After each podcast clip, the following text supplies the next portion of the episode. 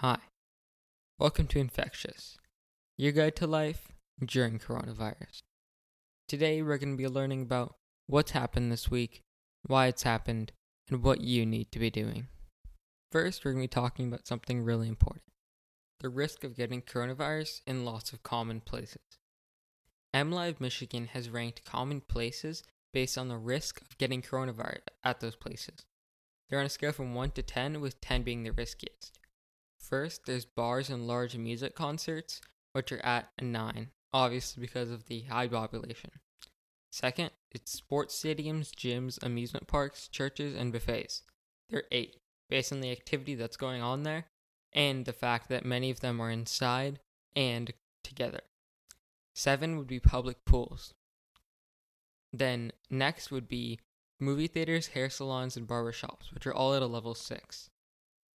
At 5, you would have planes, beaches, bowling alleys, and backyard BBQs. 4, you would have busy city sidewalks and dentist office. And then libraries, museums, grocery stores, hotels, and golf courses would be at 3. Pumping gas, walking, running, and biking would be at 2. And restaurant takeout and tennis would be number 1, being some of the safest things that you can do. This is obviously really important because it tells you what things that you should be doing and what things that when you're doing them, you should be careful.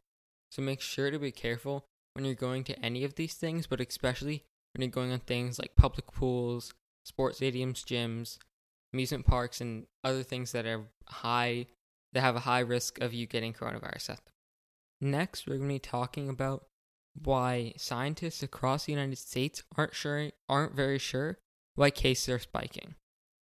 In Alabama, which began reopening last month, more than a quarter of the state's 2,000, 23,000 cases came in the past two weeks, while Arkansas, which has been which has seen hospitalizations and active cases double since Memorial Day, reported its largest one-day spike of 731 cases, bringing the total positive cases in the state to more than 11,500. Arizona has become a new hotspot as new cases surge up to more than 1,000 a day, from before when it was only 400 a day.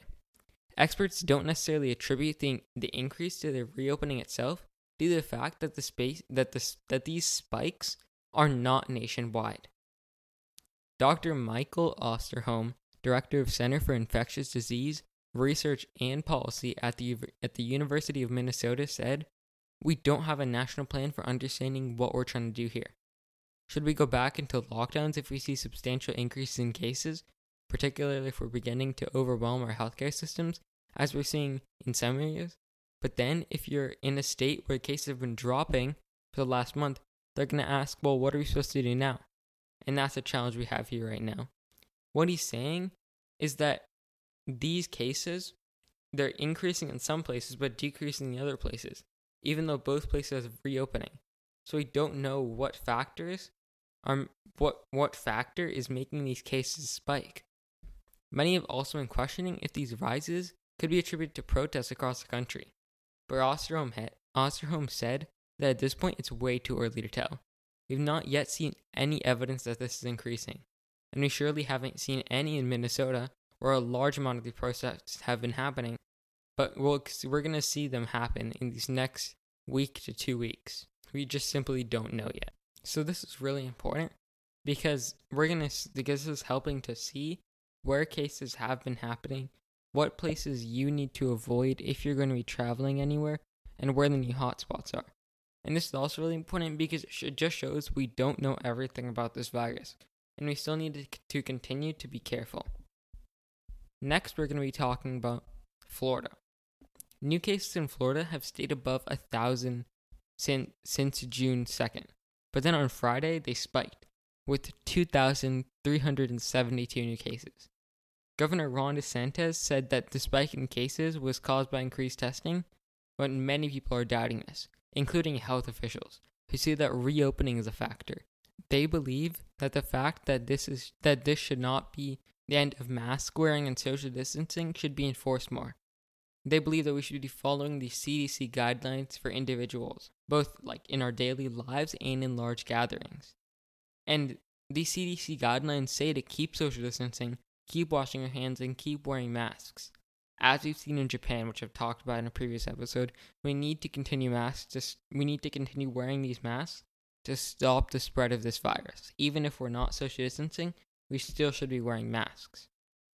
And so, what Florida kind of shows us here is that reopening is doing something, despite experts disagreeing. In like cases in Alabama and Arizona that I just earlier talked about. But what it is showing is that we need to still continue social distancing, washing our hands, and wearing masks. Just because the first wave is over doesn't mean that another wave isn't coming. If we can continue these safety guidelines, we can be safe and we can stop a big another giant wave of deaths and cases and just like how Japan stopped there. We can if we continue following these guidelines, we can save a lot of people. And if we continue following these guidelines, we can keep ourselves safe. Next, we're going to be talking about COVID 19 fraud. Desperate people across the United States are finding their unemployment checks and stimulus payments stolen. They're also being bombarded with offers for fake cures, fake work at home offers, and messages asking for personal financial information. Perhaps the most widespread scam of these is the criminals filing fake employment claims on behalf of real people who haven't lost their jobs. All this is because of the rush to get relief money in people's hands. State agencies and corporate human resources departments alike are quickly proving claims without requiring much proof. In total, the Federal Trade Commission says consumers have reported about $50 million in losses to the agency. Now, if you don't want to be taken by advantage of by these scams, remember to be suspicious of any unsolicited, unsolicited phone call, email, or text message you might receive from anyone unless you initiated the contact with that person. If you're in doubt, call back to a number you know is legit by like Googling the number for that and finding it on their website. And remember also to talk to someone before taking action. Tell a friend, sibling, or somebody. Even though you're in that moment and you want to react, they might know this is a scam. This is really important as fraud can affect almost any of us. Your emails, phone calls, or text messages and we need to be aware of it and know how to stop it. Next, we're going to be talking about the $100 billion industry of conventions. Now, conventions have been pretty much completely shut down by COVID 19, but now they're starting to reopen. So let's get right into it. Today, it might be hard to imagine a mass gathering with thousands of attendees. Yet that's exactly what conventions and the events industry do. But this industry was completely stopped following the coronavirus outbreak earlier this year. As states such as Florida and Texas take further steps to reopen, the industry is trying to come back, with some centers preparing to host events as soon as next month, using safety measures that are becoming commonplace, like temperature checks, social distancing, reduced capacity, and contactless registration. This is a critical time for this massive industry and economy. The Center for Exhibition Industry Research estimates that conferences which drive businesses for hotels, airlines, and local restaurants, contributed more than $101 billion to the U.S. GDP last year.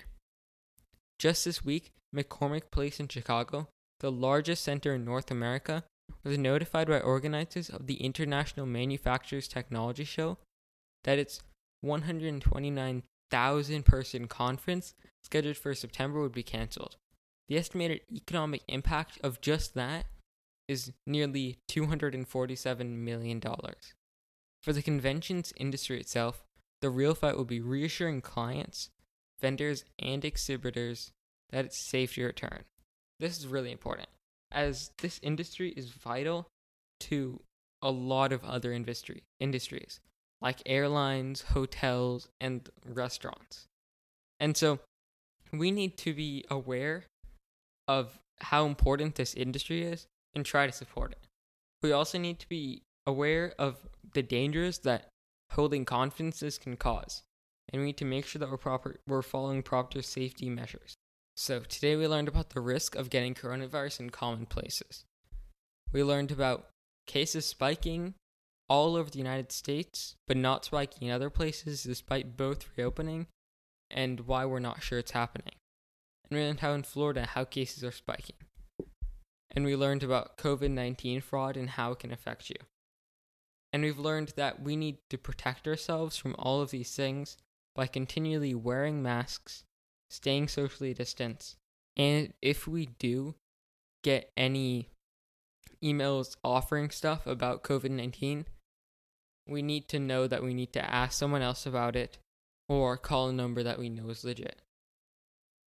Before I go, I would like to remind you that we are going to be interviewing an infectious disease doctor next week. So if you have any questions, there's a Google form in the description that you can fill out. Thank you so much for listening to Infectious, your guide to life during coronavirus. Today we learned what happened this week, why it happened, and what you need to be doing. Thank you for listening.